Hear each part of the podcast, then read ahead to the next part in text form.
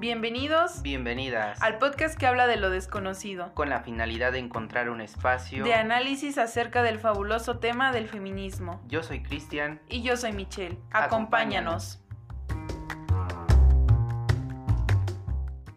Hola, ¿qué tal? Sean bienvenidos todos y todas en este primer capítulo, una probadita de lo impertinente. Pues bien, el tema que abarcaremos y con el cual hoy arrancaremos este podcast es con la fabulosa pregunta ¿qué es el feminismo?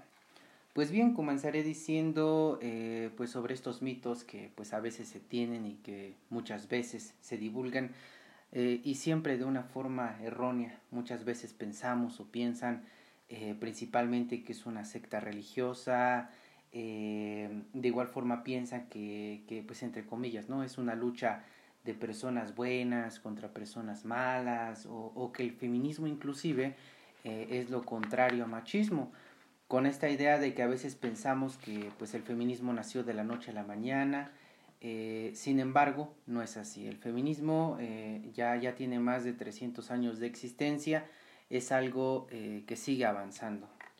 Por supuesto, y creo que debemos tener en claro que el feminismo es un movimiento social y político de mujeres que busca eh, la igualdad de derechos entre hombres y mujeres y que claramente se basa en la justicia. Además, yo creo que también tenemos que tener presente que es una teoría política. La verdad es que a mí en lo personal me gustaría más bien recalcar por qué es un movimiento social. Y bueno, es un movimiento social porque lo conforman las mujeres que están organizadas para cambiar y transformar a la sociedad. Eh, también quiero decir que el feminismo busca tirar al patriarcado para que pueda eh, quedar como más clara esta cuestión, pues me gustaría decir que el patriarcado es un sistema de organización social que le da poder al varón y además de que es un sistema que justifica la dominación de la mujer porque obviamente nos hacen ver inferiores. Eh, bueno, si aún no ha quedado como que muy claro esta parte eh, de qué es el feminismo o como que todavía hay como que esas duditas, pues me gustaría darles algunas características del feminismo y algunas de ellas es eh, que el feminismo cuestiona y critica las relaciones de poder construidas en el marco del sistema patriarcal, que ya he mencionado anteriormente, el feminismo busca la transformación de las sociedades, de igual manera critica la desigualdad social entre hombres y mujeres. Este también cuestiona los privilegios de los hombres y además cuestiona el sistema social que favorece pues a estos mismos y discrimina a las mujeres. A mí me gustaría eh, pues también decir y me gustaría en lo personal quedarme con esta parte de que el feminismo cuestiona el orden establecido, como anteriormente ya lo habíamos mencionado eh, pues en la introducción, y más que nada también eh, cuestiona a los que beneficia, ¿no? Que en este caso sería los hombres. A ver, aquí acabas de, mencionar dos cosas bien importantes. Eh, por una parte tenemos la igualdad y, y pues esta... La, la contra sería la desigualdad. A ver, vamos a aclarar un punto muy importante que pues es sobre la igualdad, ¿no? Porque el feminismo va a buscar mejorar este estatus a las mujeres, pero para que puedan lograr que, que pues eh, este estatus mejore, se requiere lograr eh, precisamente de la igualdad, no vaya la redundancia. Pero, pero ¿de qué igualdad es de la que estoy hablando o de la que está hablando el feminismo? Eh, pues bien, está hablando de una igualdad formal, de una igualdad entre los sexos, de una igualdad ante la ley y de una igualdad de oportunidades. Pero he aquí, hay algo muy importante que sí debe de quedar claro. Eh, muchas veces se dice de manera errónea que pues busca ser iguales a los hombres, ¿no? Que podamos a que las mujeres puedan hacer cosas eh, de hombres. Pero esto es erróneo, porque si se buscara ser como los hombres, entonces se caería en sexismo. Y no se quiere llegar a eso, eh, a ser como los hombres, sino que más bien, para que haya igualdad, se requiere de cuatro cosas bien importantes. Eh, por primera parte tenemos autonomía, autoridad, equifonia y equivalencia. Pero vamos desglosándolas por partes. eh, cuando me refiero con, esto de la autonomía, eh, quiero decir la posibilidad de elección y la posibilidad de decisión cuando yo hablo de autoridad, es decir, tú tienes la autoridad para tomar decisiones. Eh, quiere decir el ejercicio de poder, de tener la, discapacidad para ejercer el poder. Y, y, cuando hablamos de equifonia, aquí quiere decir que esta es la posibilidad de poder emitir nuestra voz y, que claramente obviamente sea escuchada. Y ya por último está de la equivalencia, que quiere decir que se obtenga el mismo valor. Y, entonces recordemos que para que haya igualdad se requiere autonomía, autoridad, equifonia y equivalencia. Eh, avanzando ya en esta parte con la igualdad, pues se quiere llegar al punto de que tanto mujeres como hombres sean valorados como sujetos, o sea, no solamente los hombres ni solamente las mujeres, eh, tanto hombre como mujer deben ser valorados como sujetos. Eh, o sea, no, no se quiere que el feminismo no busca que las mujeres tengan más derechos o que los hombres, no, no.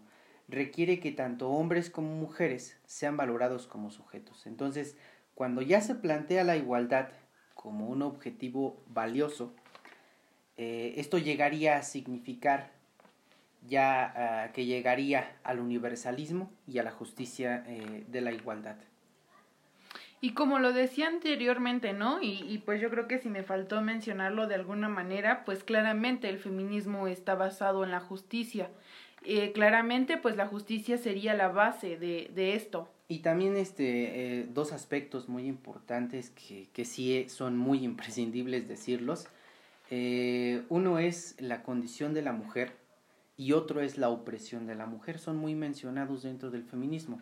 Cuando yo hablo sobre la condición de la mujer, me, refiero a que pues en esta sociedad patriarcal, eh, pues va construido de ideas, ¿no? Sobre lo que debería de ser las personas, sobre cómo debería de ser un hombre con esta masculinidad tóxica que tenemos, ¿no? Yo, yo principalmente diría que es una masculinidad violenta, o sea, sin romantizar la masculinidad tóxica. Y, bueno, que tenemos los hombres. Y, sobre lo que debería de ser una mujer a partir de la feminidad. En el caso de la mujer, aquí el patriarcado le está robando principalmente la esencia y además la identidad a la mujer. Ya lo decía esta gran autora, eh, maravillosa mujer, Catherine McKinnon, que la feminidad pues es la identidad de la mujer para las mujeres y lo deseable para la mujer según los hombres.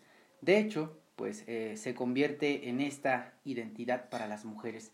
Pero ¿por qué? ¿Por qué se convierte eh, en esta identidad para la mujer? Porque precisamente está impuesta a través de los patrones masculinos eh, de lo que es precisamente deseable en la mujer. O sea, desde ahí vemos que ya el patriarcado le está robando esta esencia, esta identidad a la mujer. Ya lo decía Simone de Beauvoir, no se nace mujer, una llega a serlo. Y para dejar un poco más claro esto de la feminidad, de, la identidad, de la esencia, es cuando, por ejemplo, pues todas estas conductas eh, que te imponen muchas veces, que te dicen que, que si tu falda es muy corta, que tu falda está muy larga, cúbrete, deja algo a la imaginación, no muestres tu, piel porque los hombres pues no pueden controlarse, o sea, se tiene esa idea falsa de que los hombres no pueden controlarse, eh, o sea, todas estas imposiciones que te ponen eh, de cómo debería de ser una mujer, que hasta cómo te sientes, ¿no? Eh, siéntate como una mujer, así no se sientan las mujeres. y bueno, todas estas cuestiones. Y en cuanto a la opresión de la mujer, aquí voy a comenzar dando un ejemplo eh, que es muy evidente, muy visible, que lo podemos notar, ¿no? A simple vista. En todas las religiones, absolutamente en todas, los líderes de las religiones, quienes están siempre hasta arriba de la jerarquía, son hombres. Absolutamente todos, inclusive podríamos decir, ¿no? Que que el Dios de todas las religiones es hombre. Pero, ¿por qué nunca nos preguntamos por qué no existe en alguna religión un Dios que sea mujer? ¿Por qué no hay una sola religión donde Dios sea mujer? Es una pregunta bien interesante que, es de reflexionar, ¿no? Y esto de que hay mucha representación masculina más que nada. Eh, pero bien, todo esto de la opresión de la mujer, pues va a tener sus inicios, imaginémonos, desde la época de la barbarie, ¿no? Ya muchos, muchos siglos y entre la época del salvajismo. O sea, solo imaginémonos esas dos épocas, eh, donde surge por primera vez la propiedad privada, el esclavismo y, esta convivencia marital. Entonces, imaginémonos, surge desde ahí la opresión de la mujer. Eh, a veces igualmente, otro ejemplo que podría decir para que quede más claro, a veces cometemos eh, pues esto de decir mi novia, mi esposa, mi novio, mi esposo. Yo creo que es algo donde queremos hacer algo que sea nuestro, como si lo tratáramos como objeto al decir mi. Aquí, a ver, aquí hay algo muy importante cuando decimos mi, precisamente, mi novio, mi novia, estamos haciendo algo nuestro, tratándolo como objeto eh, entonces ya no lo estamos tratando como una persona, sino más bien lo estamos tratando como un objeto de pertenencia. No lo estamos haciendo ver como una persona con ideas. E, entonces, eh, pues lo vemos como propiedad. Y fíjate, Cristian, eh, mencionas algo bien importante, ¿no? Al principio de lo que empiezas a decir, de, de por qué la religión pone a los hombres hasta arriba, ¿no? Que siempre ocupando los mejores eh, cargos, las mejores, eh, pues sí, o sea, hasta arriba, ¿no? Y esto es porque pues obviamente tenemos que tener en claro que la religión es androcéntrica, ¿no? Y, quiero decir que es androcéntrica como muchas otras cosas que, que pues está alrededor de nosotros y, y, es, y es así porque coloca al hombre como protagonista y como centro de todo, ¿no? Pero bien, también puedo, creo que aclarar y decir que el androcentrismo, perdón, el androcentrismo ve al hombre como el centro de todo, de eh, que todo gira alrededor del hombre. Y además el androcentrismo también es la visión del mundo centrada en él, para invisibilizar el punto de vista femenino, ¿no? Imagínate qué, qué tanto es esto. Y creo que como ya lo decía, estaba, está en todos lados. O sea, si nos damos cuenta, la historia desde que la vemos eh, en la primaria, en las escuelas, todo gira alrededor de los hombres. Y aquí una cuestión importante sería bueno, que nos cuestionáramos en qué momento le, leemos a mujeres, en qué momento estudiamos a mujeres y si pueden encontrar a más de cinco mujeres que hayamos estudiado, entonces eh, pues habría una corrección de esto, ¿no? Pero mientras tanto la historia y la educación es androcéntrica, como también podemos decir que el lenguaje es androcéntrico porque pues está basado en el, em, en el masculino genérico y por lo tanto podemos decir eso. Y yo creo que esto es una cuestión que no podemos eh, dejar pasar así como porque sí y sobre todo que debemos de reflexionar, eh, como ya lo decía anteriormente. A ver, esto que, mencionas es muy importante, eh, como ya lo acabas de mencionar, muy importante diría yo, y, no habría que pasarlo de puntitas, ¿no? Sino habría que decir que desde que vamos en la primaria, justo como lo mencionas, que es donde nos enseña nos enseñan pues la historia, ¿no? Todo lo que ha sucedido en México. Comenzamos a, ver solamente eh, pues la historia de hombres. Y no nos enseñan la historia de la mujer, eh, de cómo la mujer ha ido progresando a lo largo de la historia. Eh, no hay un momento histórico que este momento histórico que inclusive no, no debemos olvidar jamás es de estos hechos atroces y repugnantes, eh, donde la religión quemaba a las mujeres con la superstición de que eran brujas, ¿no? Esto de las brujas es importante porque aún sigue esto de que pues las brujas son mujeres de edad avanzada, que, que son del demonio, y eso es lo que nos ha hecho creer la religión, no más que nada porque pues las brujas lo que en realidad eran estas brujas es que eran mujeres y eran mujeres brillantes, inteligentes y rebeldes. Entonces ya sería justo dejar de caer en estas, en estas tonterías de tener miedo hacia las brujas. En vez de tenerle miedo a la religión, que es precisamente quienes pues quemaron a cientos de mujeres vivas eh, en la hoguera. Y esto que mencionas sobre la cacería de brujas, porque pues ese es el nombre que, con el que se debería de conocer, pues fue un acto muy muy importante y algo que realmente impactó en la historia, ¿no? Porque fue una acción del patriarcado, un acto que no tuvo nombre y que si lo tendría yo lo llamaría genocidio.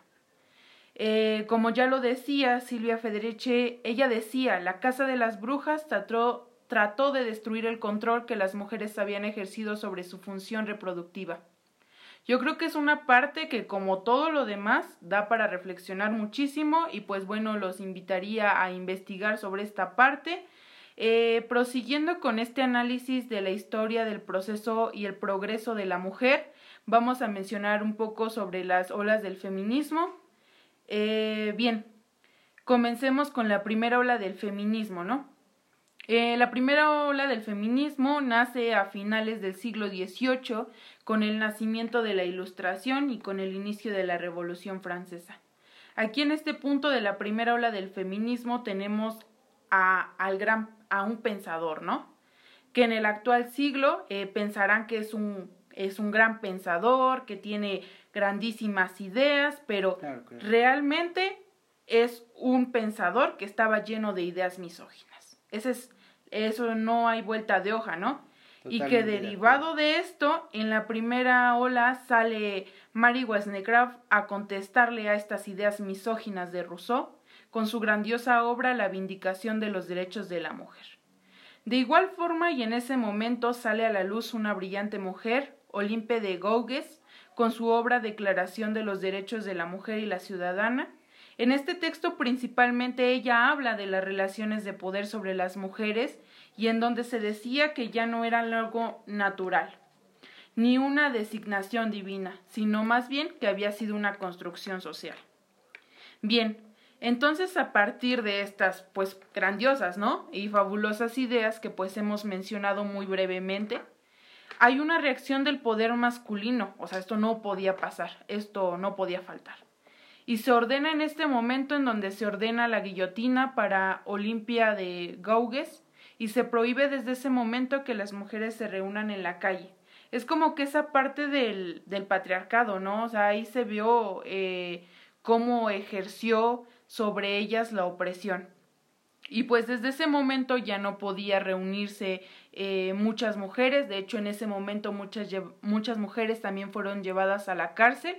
Y en esta primera ola es donde surge el Código de Napoleón, que está marcada con dos cosas principales. La primera es que el divorcio solamente sería dado al hombre si éste llevaba a su concubina al domicilio conyugal y el segundo era la, la obediencia de la mujer al marido. Para que podamos darnos un poquito de idea acerca de cómo fue todo este surgimiento de la primera ola del feminismo, eh, yo personalmente les recomiendo la película de las sufragistas de la directora Sarah Gabron, hace una descripción eh, muy, muy, muy enfática de la primera ola del feminismo. Eh, yo espero que se den ese tiempo, ese momento de disfrutar una gran película en donde claramente pues se muestran algunas cosas de las que hemos mencionado. Eh, bien, por consiguiente y de forma muy breve pues nos tocaría hablar de la segunda ola del feminismo, la cual surge en el siglo XIX y es ahí donde nace el sufragismo el cual tiene pues dos objetivos principales. El primero era el derecho al voto y el segundo era el derecho eh, los derechos educativos y esto arranca con la Declaración de Sentimientos que es prácticamente la obra fundacional del sufragismo. Eh, bueno, ya por último, eh, para el siglo XX surge pues esta tercera ola. Cuando una increíble mujer, Betty Friedan precisamente, escribe su obra La mística de la feminidad, en donde pues principalmente se va a enfocar en el trabajo doméstico. Es una parte bien importante esto del trabajo doméstico, eh, por el cual pues estaban pasando muchas mujeres norteamericanas, eh, el cual el trabajo doméstico pues estaba destruyendo la vida de millones de mujeres. Eh, por consiguiente tiene su, su máximo auge con el feminismo radical con sus fundacionales obras de estas fabulosas mujeres como Kate Millet con su obra política sexual y Sulamit Firestone con su grandiosa obra La, la dialéctica del sexo. Y es muy importante eh, pues el haber conocido toda esta parte de la historia de la mujer eh, de una manera muy breve, como ya habíamos dicho, muy introductoria. Abarcaríamos un semestre universitario completamente con, con, cada ola del feminismo, claro, y, y entonces este, sí es muy importante que se animen a poder leer parte de la historia del feminismo. Eh, yo les recomendaría principalmente Feminismo para principiantes eh, de la fabulosa autora Nuria Varela. Y, para cerrar, no me queda más que decirles eh, muchas gracias por acompañarnos en este, en este episodio. Les agradecemos su compañía a todos y todas. Hasta la próxima.